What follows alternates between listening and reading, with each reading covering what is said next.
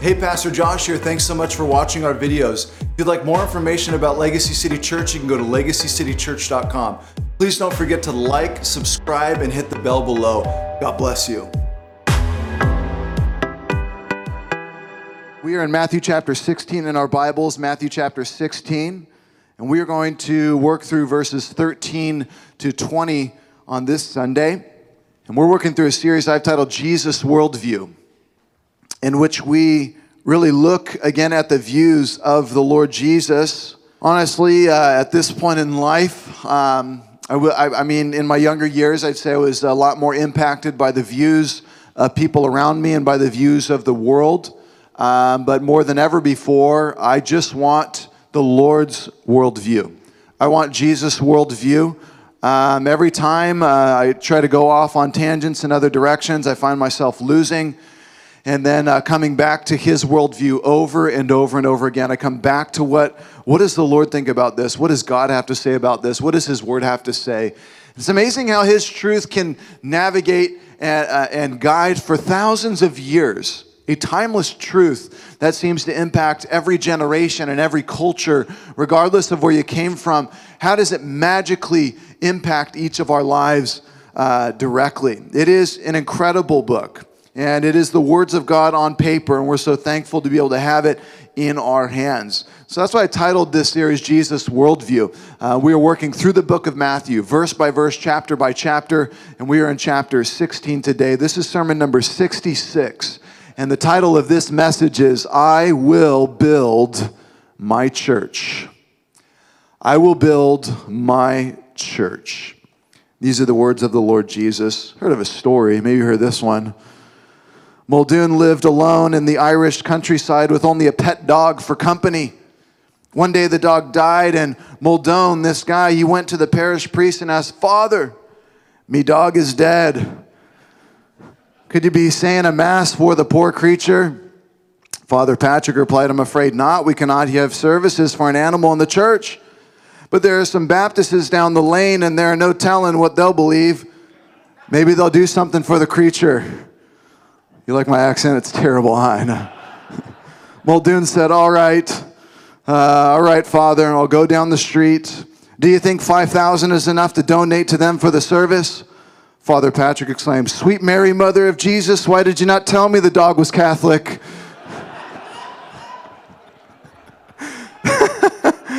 oh, man. I don't know. Is that okay? Was that kosher?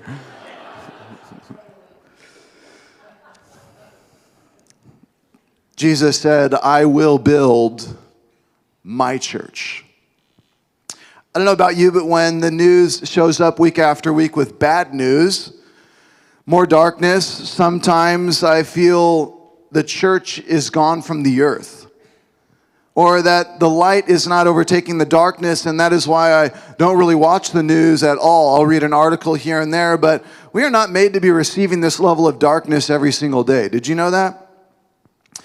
Um, even rewind 100 years, you only knew what was happening in your town, and maybe you go to the newspaper uh, telling you a few things about what happened that week. Um, but with social media, we have access to all the darkest things on the planet all day, every day. And it can drown you quickly if you're not careful. Uh, watch out what you put into your mind. We watch what we put into our bodies but why wouldn't we watch what goes into our minds? The news can convince you that Christianity is losing. The news can convince you that the light is losing ground. But it's not true. The Lord is at work more than ever before. Did you know that? And He will build His church. And who will stop Him? Over 2,000 years, Christianity has flourished from 12 apostles to 3,000 Christians on day one in the book of Acts. Do you remember the day of Pentecost?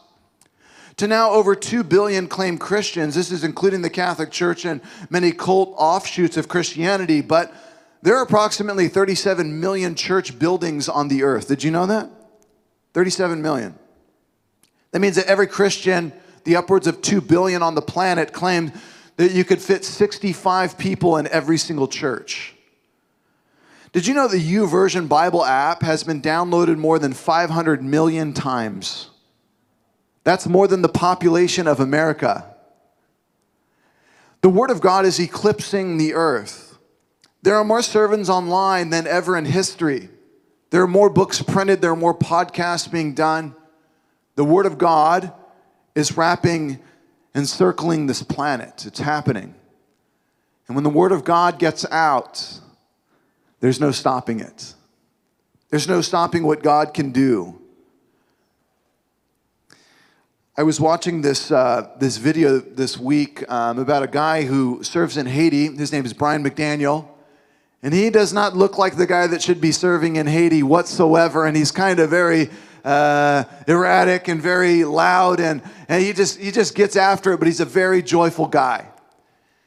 And uh, he talked about uh, some of the missionaries that were just captured a little while ago and uh, he was talking about how um, a fire had broken out or something had gone on in a city, and him and some of his pastors were down uh, near this city where these gangs were and where people were being uh, captured.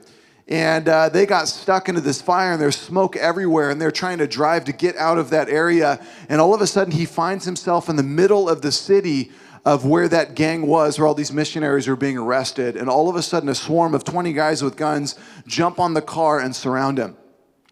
And before you know it, they are taken into uh, some place in town where all of a sudden there's like 200 people around them looking at them. And Brian's sitting there thinking, I don't know what to do. And all of a sudden, he feels like he gets a download from heaven that says, Preach the gospel to him.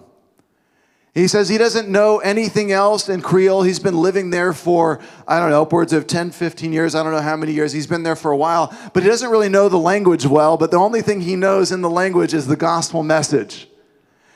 And so all of a sudden, he just stands up and, as loud as he can, he starts shouting to the leader the gospel message in Creole. And he starts saying, Jesus loves you. Jesus loves you.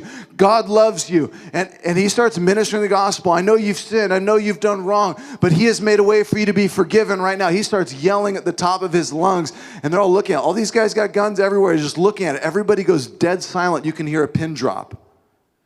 And the leader walks up to him and gets in his face and Brian just keeps telling him, God loves you. Jesus loves you. He's come to save you. Don't do this. And all of a sudden, the man says, Let him go. And they part the sea there and they get back in their cars and they drive away.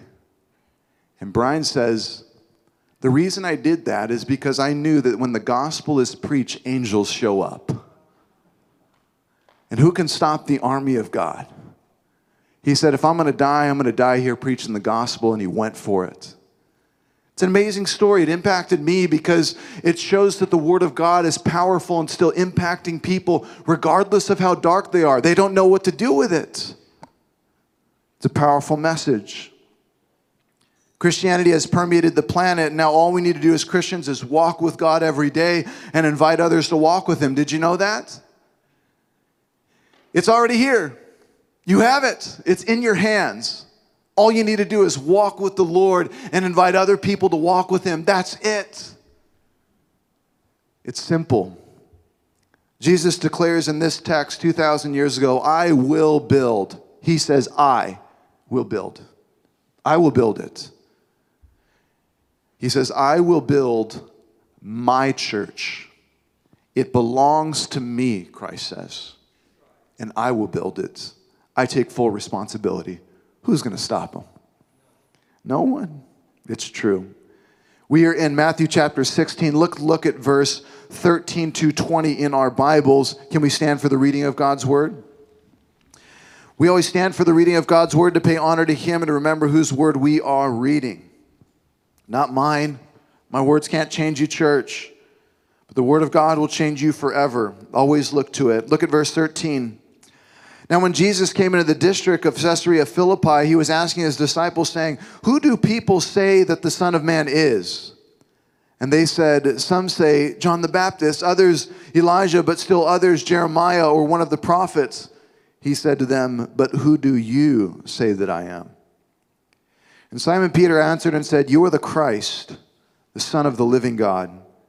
And Jesus answered and said to him, Blessed are you, Simon Bar Jonah, because flesh and blood did not reveal this to you, but my Father who is in heaven. And I also say to you that you are Peter, and upon this rock I will build my church, and the gates of Hades will not overpower it. I will give you the keys of the kingdom of heaven, and whatever you bind on earth shall be bound in heaven, and whatever you loose on earth shall be loosed in heaven. Then he warned the disciples that they should tell no one that he was the Christ. Let's pray. Father, we thank you for your word. And we pray now by the power of your Holy Spirit, you would illuminate the text, you'd open our eyes and ears to hear your word clearly. Let it minister to our hearts, let it change our minds, let it draw us in closer relationship with you. Help us to know the God who saves. Help us to know the God who loves, who serves, who's come to forgive and make things right, to bring peace to our hearts. We pray that you'd bless us as we open your word. We pray in Jesus' name. Amen. You can be seated.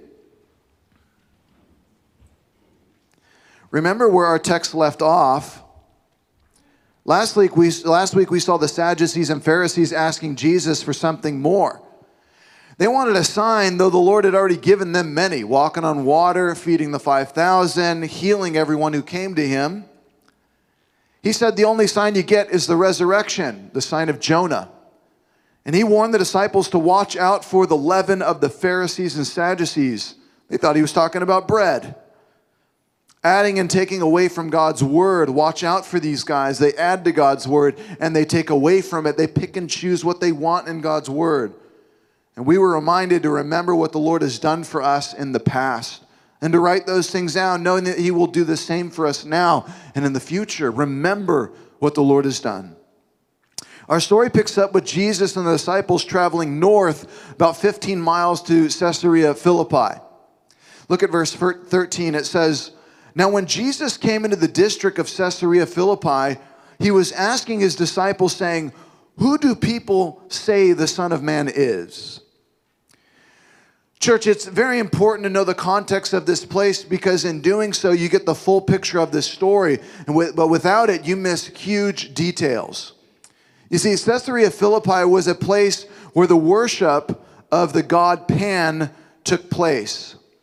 Pan is depicted as a half goat, half statue, often seen playing a flute. Maybe you've seen him before. He is a god of sex, and that with animals. There are still images, if you go into the museums, of Rome, Italy, or into England, you will actually see statues of the god Pan having sex with animals. Yes. 2,000 years ago. You thought we were bad. We're not even there yet. This place was a place of great depravity, and in of Philippi, there was a giant cave that a temple backed up to where they would do sacrifices after wicked nights of debauchery. This cave was considered a gate to hell. They believed it was the doorway where demons would come in and out. And the writing of the god Pan is still on the walls to this day. And here are the pictures of it. This is the cave of the god Pan here.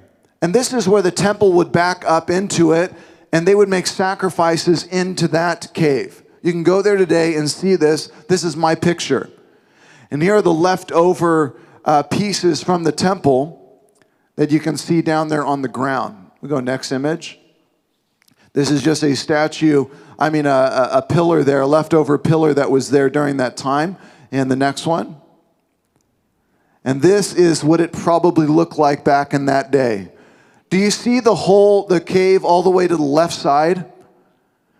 All the way to the left side of the picture, there is a cave there on the bottom left. To the back side of the temple, you see where the cave would back up uh, or be on the backside of the temple, they would do all kinds of wicked ceremonies in this temple, and then they would do sacrifices on the back end of this thing, and they would throw all kinds of animals and all kinds of other things into the depths of this thing, believing that it was the gateway to hell where demons uh, would actually make their way in and out. And the rest of the temples there built. You can still go to this structure to this day and go see all of the remainder of this area. This is Caesarea Philippi, the area in which Jesus is standing saying all of these things. Do you have context?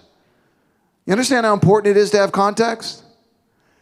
Even if you open to the middle of a children's story and read, The dog is blue, you have no context of what happened prior to that and what happens after that. And so you have no idea what the story is. So, why would you ever do that with the Bible? Just open up to a scripture in the middle and just read it. It's far more complex. You have to understand what's going on before and after it, get context. It's all still there to this day, and Jesus asked his disciples in this place, Who do people say that the Son of Man is? Who do people say that I am? Who, who do people think I am? After all they've seen and heard, what are people saying about me? In verse 14, they said to him, Lord, some say you're John the Baptist, and others Elijah, but still others Jeremiah or one of the prophets.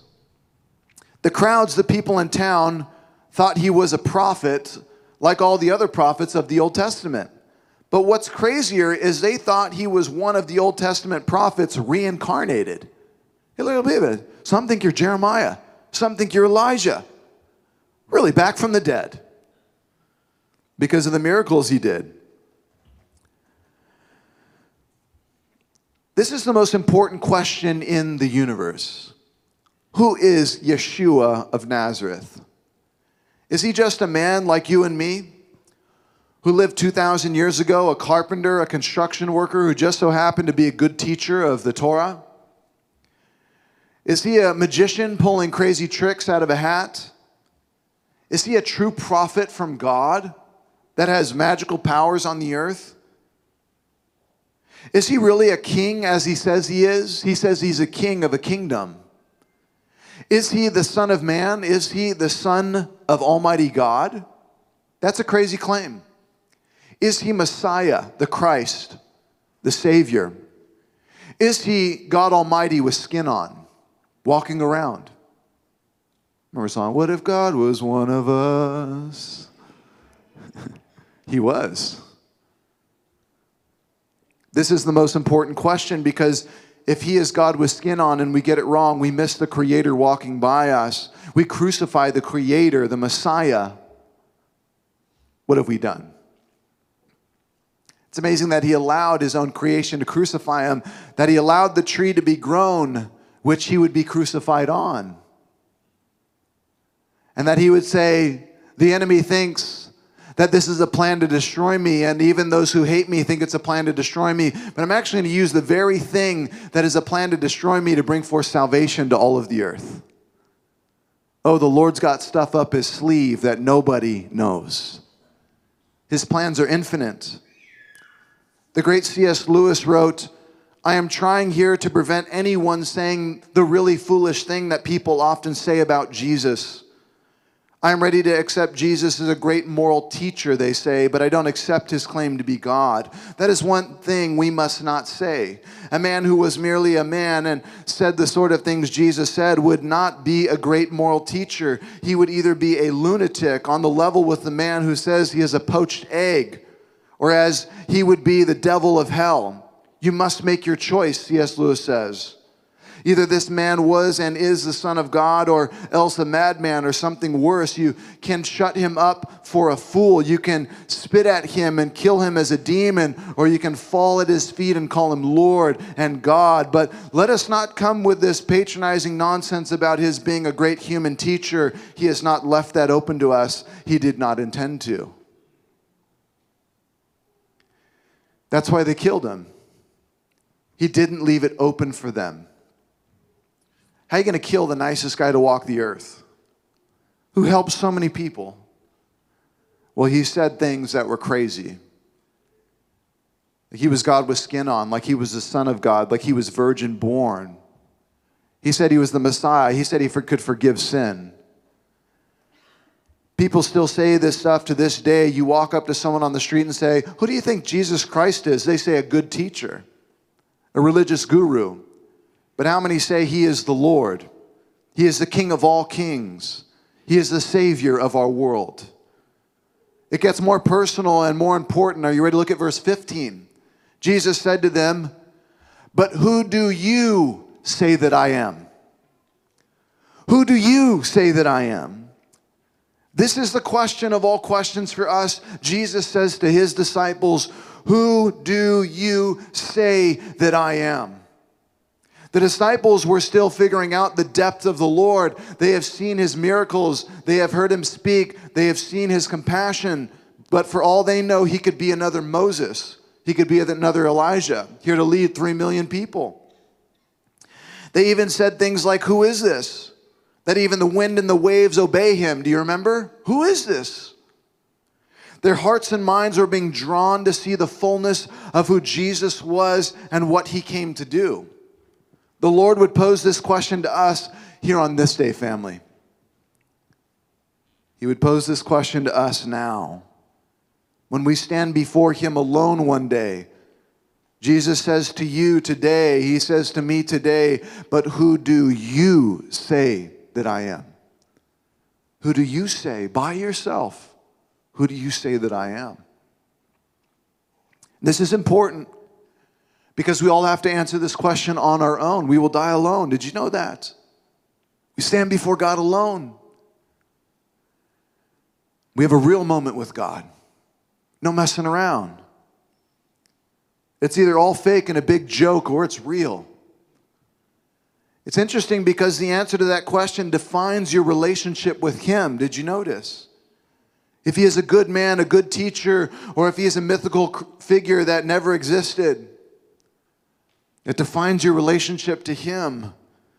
Or is He the Lord? Is He the King? Is He the Creator God? Philippians 2 9 says, Therefore, God has highly exalted him and bestowed on him the name that is above every name, so that the name of Jesus every knee should bow in heaven and on earth and under earth, and every tongue confess that Jesus Christ is Lord to the glory of God the Father. We will bow the knee now, or we will bow the knee then. It's up to you. But know this all will bow before him, and all will confess him as Lord. I do think Jesus Christ is the name used above all names on the earth. Did you know that? It's unbelievable that it has gone unnoticed, but people use his name as a curse word all the time. Of all names, why his? You could pick any religion. Why his name? Because his name is powerful. His name is the name above all names, and Lucifer knows this and he has pushed people on the earth to run the Lord's name through the mud as much as possible, so much that people don't even know they are doing it. I have heard Joe Rogan say Jesus' name more than any other person's name on his podcast. I mean, he probably says Jesus' name like 10 times per podcast. It's amazing. I'm sitting there and I hear, Jesus, Jesus Christ is Lord. Yes, thank you, Joe. I appreciate that. It's mind blowing when you step back and realize how often the Lord's name is used in vain, which simply means non meaningful, non assuming. It's just pushed to the side. It's in vain. It doesn't have any purpose anymore. It's just a word that's said. Not amazing? Why didn't we use like Buddha or Hare Krishna or Muhammad? Why not? Joseph Smith, this would be great. Jesus Christ, of all names. Jesus is Lord. Jesus is Lord is highly offensive to people now, isn't it? Why? You just show up in a crowd and shout, Jesus is Lord. They're like, stone him, kill him. Why are you so offended by that? What does it matter if he's Lord or not to you? You don't even believe in him, you say. Because it impacts them. You carry a Bible around in a grocery store, people are like, What are you doing? Don't bring that thing in here. Why? It's just a book, right?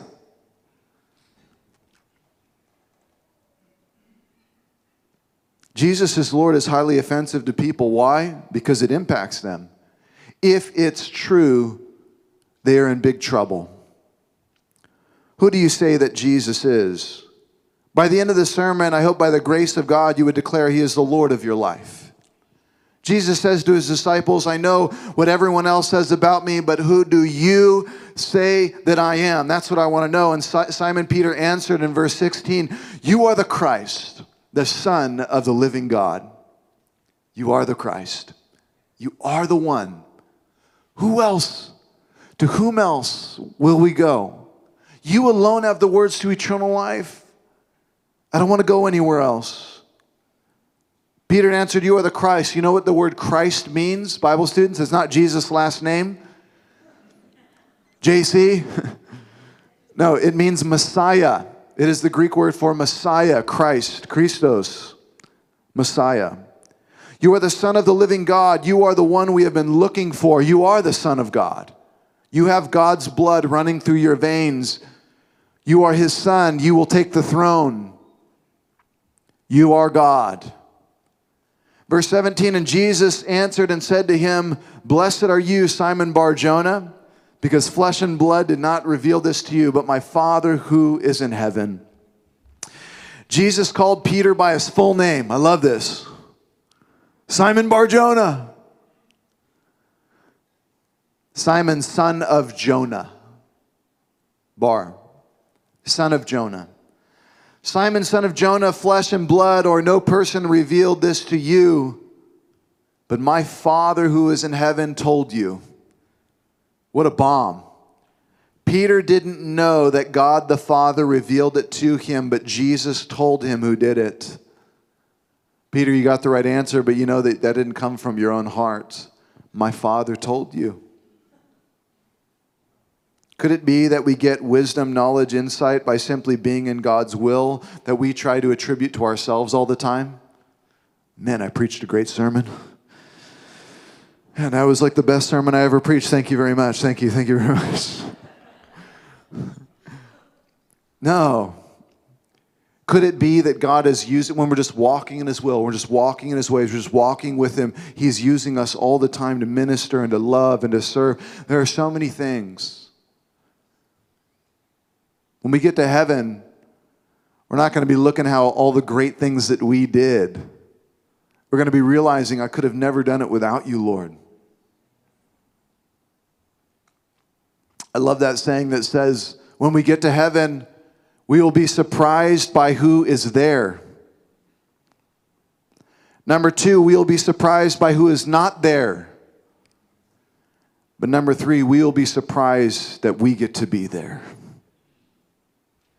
We know who we are. We are instruments in the Redeemer's hands. We are tools for His glory.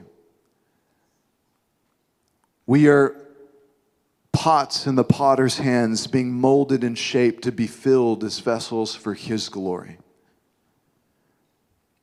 James 1:17 says every good and perfect gift is from above, come down from the Father of lights, with whom there is no variation or shadow due to change.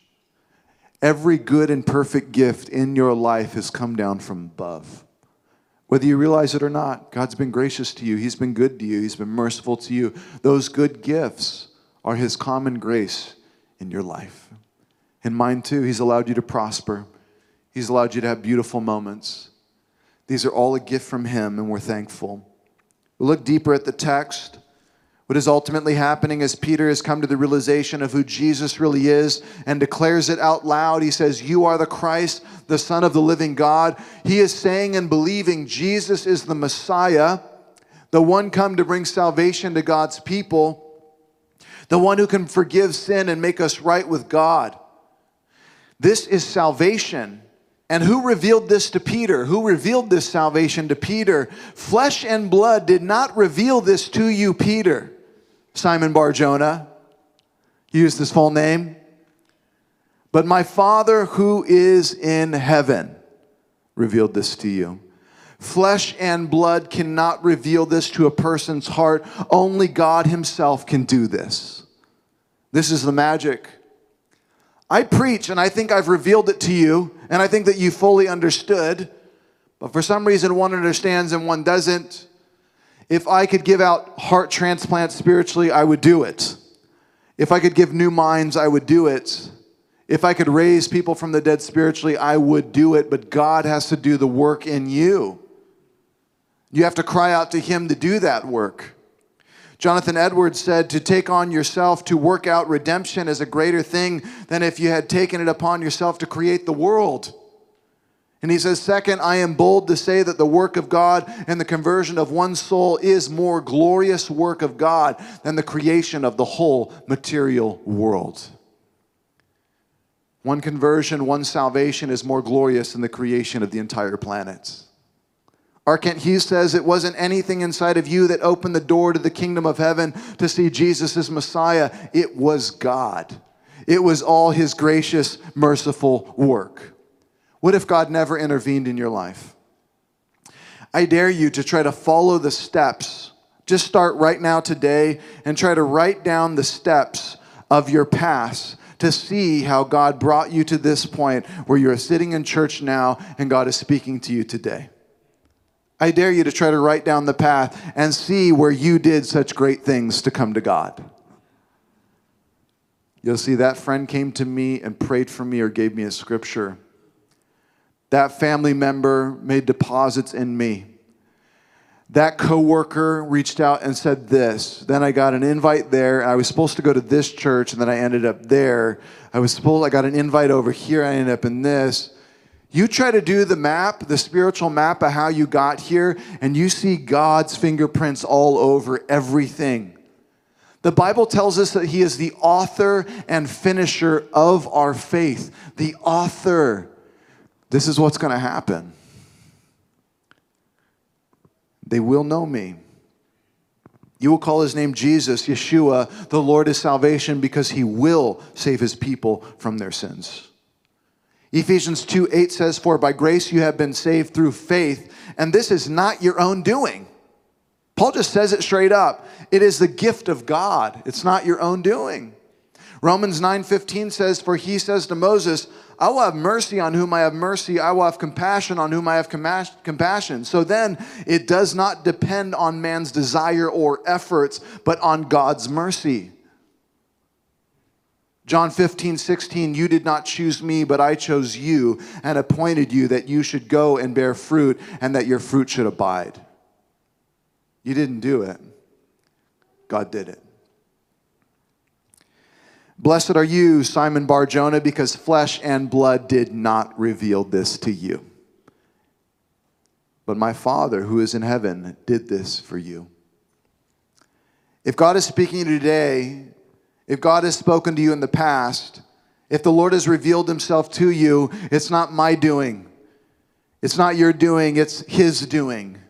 He's being gracious to us. He's being merciful to us. Call upon the Lord to save you if you can hear his voice.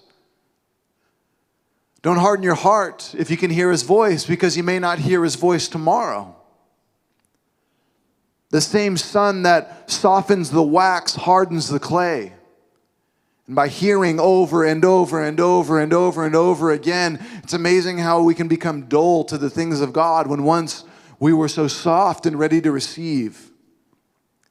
We should pray for people that God would reveal himself to them, that God would open their eyes and ears, and that he would reveal reveal to them the truth, that He would fill them with faith to believe on Him with all of their lives. That's my prayer for my kids, for Eden and Shep.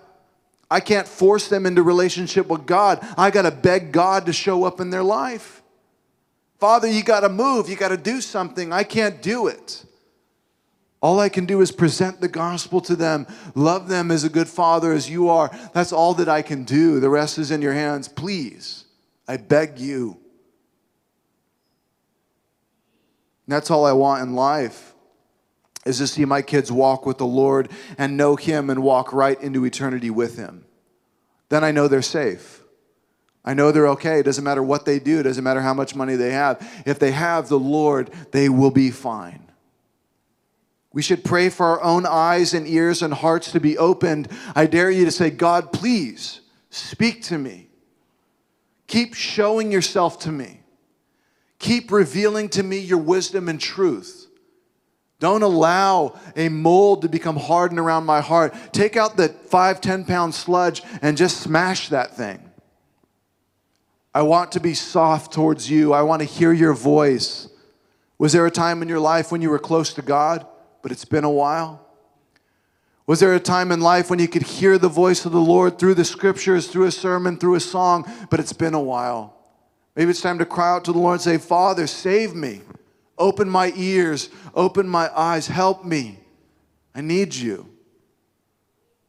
Verse 18, Jesus continues on and he says, And I also say to you that you are Peter. And upon this rock I will build my church, and the gates of Hades will not overpower it. Remember where they are standing in Caesarea Philippi, and the giant rock structure behind them, and the worship of the god Pan in this city, with the cave, which many believe was a gateway to hell to the demons. Now, listen in that context. And I also say to you that you are Peter, upon this rock I will build my church, and the gates of hell, the gates of Hades, will not prevail. Jesus says to Peter, You are Peter. His name, Petros. His name means stone, or little rock, or pebble. And then Jesus says, Upon this rock, he uses another word, the word Petra, rock, cliff, or ledge. I will build my church. Calls Peter Little Rock. Pebble. Hey, Pebble boy, get over here. I will build my church on the rock. Petra, rock, cliff, or ledge. Now, somehow the Roman Catholic Church took this verse to mean that Peter is the Pope. This, this, this is literally the verse.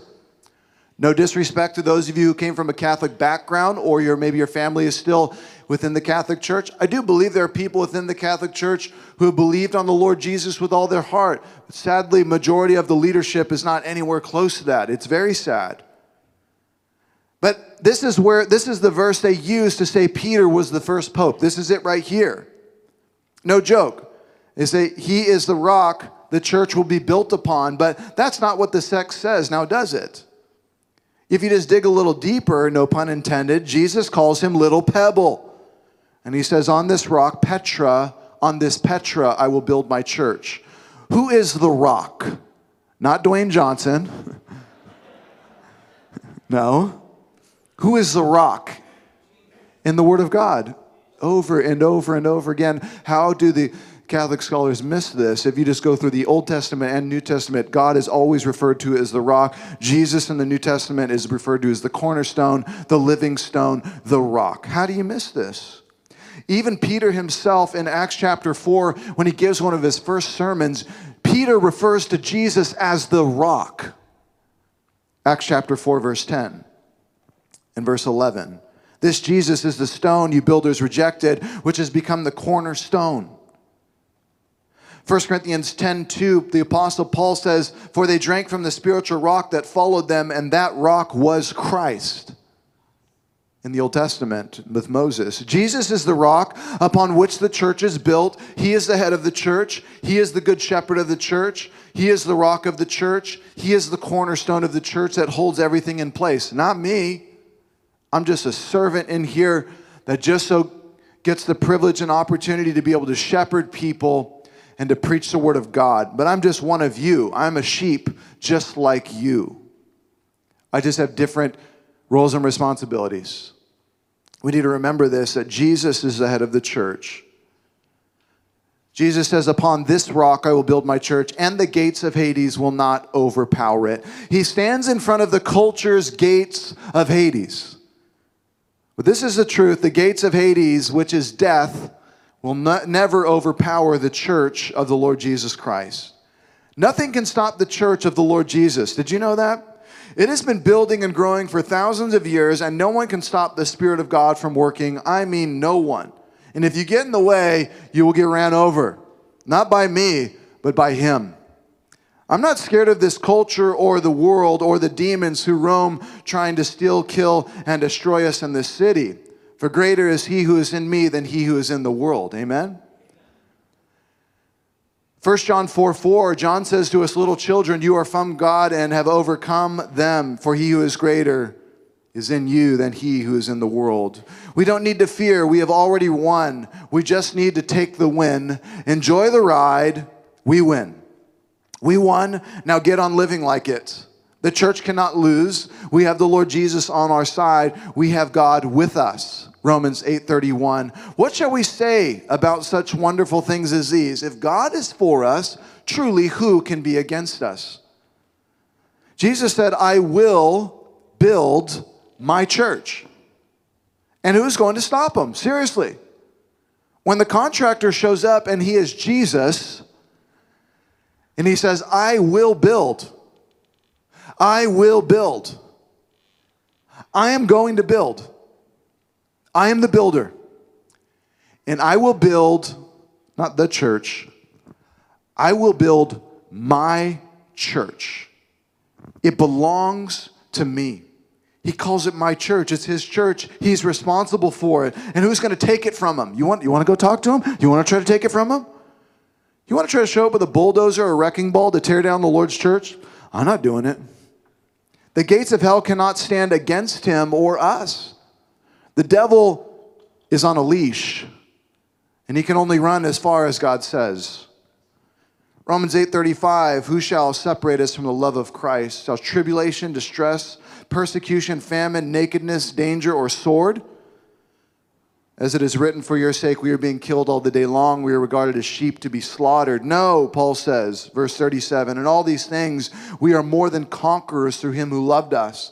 For I am sure that neither death nor life, nor angels or rulers, nor things present nor things to come, nor powers, nor height, nor depth, nor anything else in creation will be able to separate us from the love of God in Christ Jesus our Lord. Nothing will stop his church, it's his. The gospel will continue to spread and carry on no matter how bad things get. God will save his people from their sins, and no one can stop him.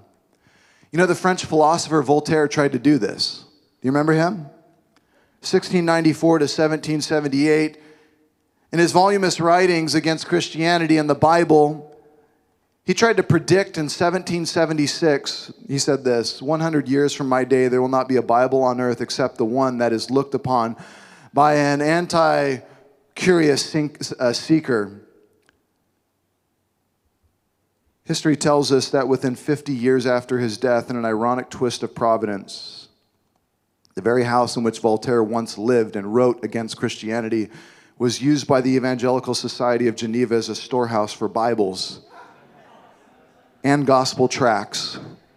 And the printing press he used to print his irreverent works were used to print Bibles. Jesus wins every time. He never lost. He's alive. He's our king. He's ruling now, and he is the Lord. Let's look at what he gives Peter as we close. Verse 19 and 20. I will give you the keys of the kingdom of heaven, and whatever you bind on earth shall have been bound in heaven, and whatever you loose on earth shall have been loosed in heaven. Then he warned the disciples that they should tell no one that he was the Christ. He says, Peter, I give you the keys of the kingdom of heaven. What does that mean? He gave him authority to declare on earth what has happened in heaven. He is able to tell people that their sins are forgiven if they repent. He is able to tell people they are condemned if they do not con- repent. He is able to tell people Jesus is Lord and the way to salvation. He is able to open the door of the kingdom of heaven for people by the preaching of the gospel and the message of salvation. And that is the first thing Peter does on the day of Pentecost. His first task, his first job, after he's filled with the Holy Spirit, he takes the keys of the kingdom Acts chapter 2. And he preaches the gospel and uses the keys of the kingdom to open the door of the kingdom. And 3,000 people repent and turn to God. First day of the church. He holds the keys to introduce people to God, and guess what? We do too. We hold the keys to the kingdom. We have the gospel message. We have the relationship with God. We need to introduce others to Him. Amen? The Lord will build his church and no one will stop him. I'm just telling you. I'm thankful. We rely on him to continue to build and spread the gospel. If he's not using me today, he's going to use somebody else tomorrow. He's going to keep on working. He's just looking for people to get on the train and to join him in that work, to call upon him as Lord and Savior. We're going to close in prayer. I'm going to go into a time of communion. Let's pray. Let's seek the Lord now. Father, we come to you now in the name of the Lord Jesus. We come to you asking that you would minister, that you would build, that you would call us into closer relationship with you. Father, I pray now by the power of your Holy Spirit that you would raise us to life. Those who are still questioning, those who are still wondering, those who are still contemplating a deeper relationship with you, maybe some who believe in you but need to commit to a deeper relationship with you, I pray they would do that in this moment. They would call upon you as Lord and Savior now. They would see their sin before you. They would see that they had broken the relationship with you. But Lord, you have died for our sins and brought forth forgiveness and you raise yourself from the dead to promise us resurrection, resurrection in this life and resurrection in the next. All you do is call us to repentance, to turn away from running from you, and just to turn to you with all of our hearts, to believe on you and walk with you from this day forward. I pray for everyone who is call upon, calling upon you now to save them. Oh, Father, would you bring their hearts, bring their lives to life? Would you resurrect them? Would you forgive them of their sins? Would you help them to make things right with you, to have peace with you on this day? Would you let them know how much you love them? You're for them. You want to pour your grace and mercy on them all the days of their life. You're a good father. You love your kids. You just want us to walk with you and know you and to love other people in the way you love us. Help us to do this. We believe on you now with all of our hearts. We yield to you, Lord. We give you our lives. We do it in Jesus' name. Amen.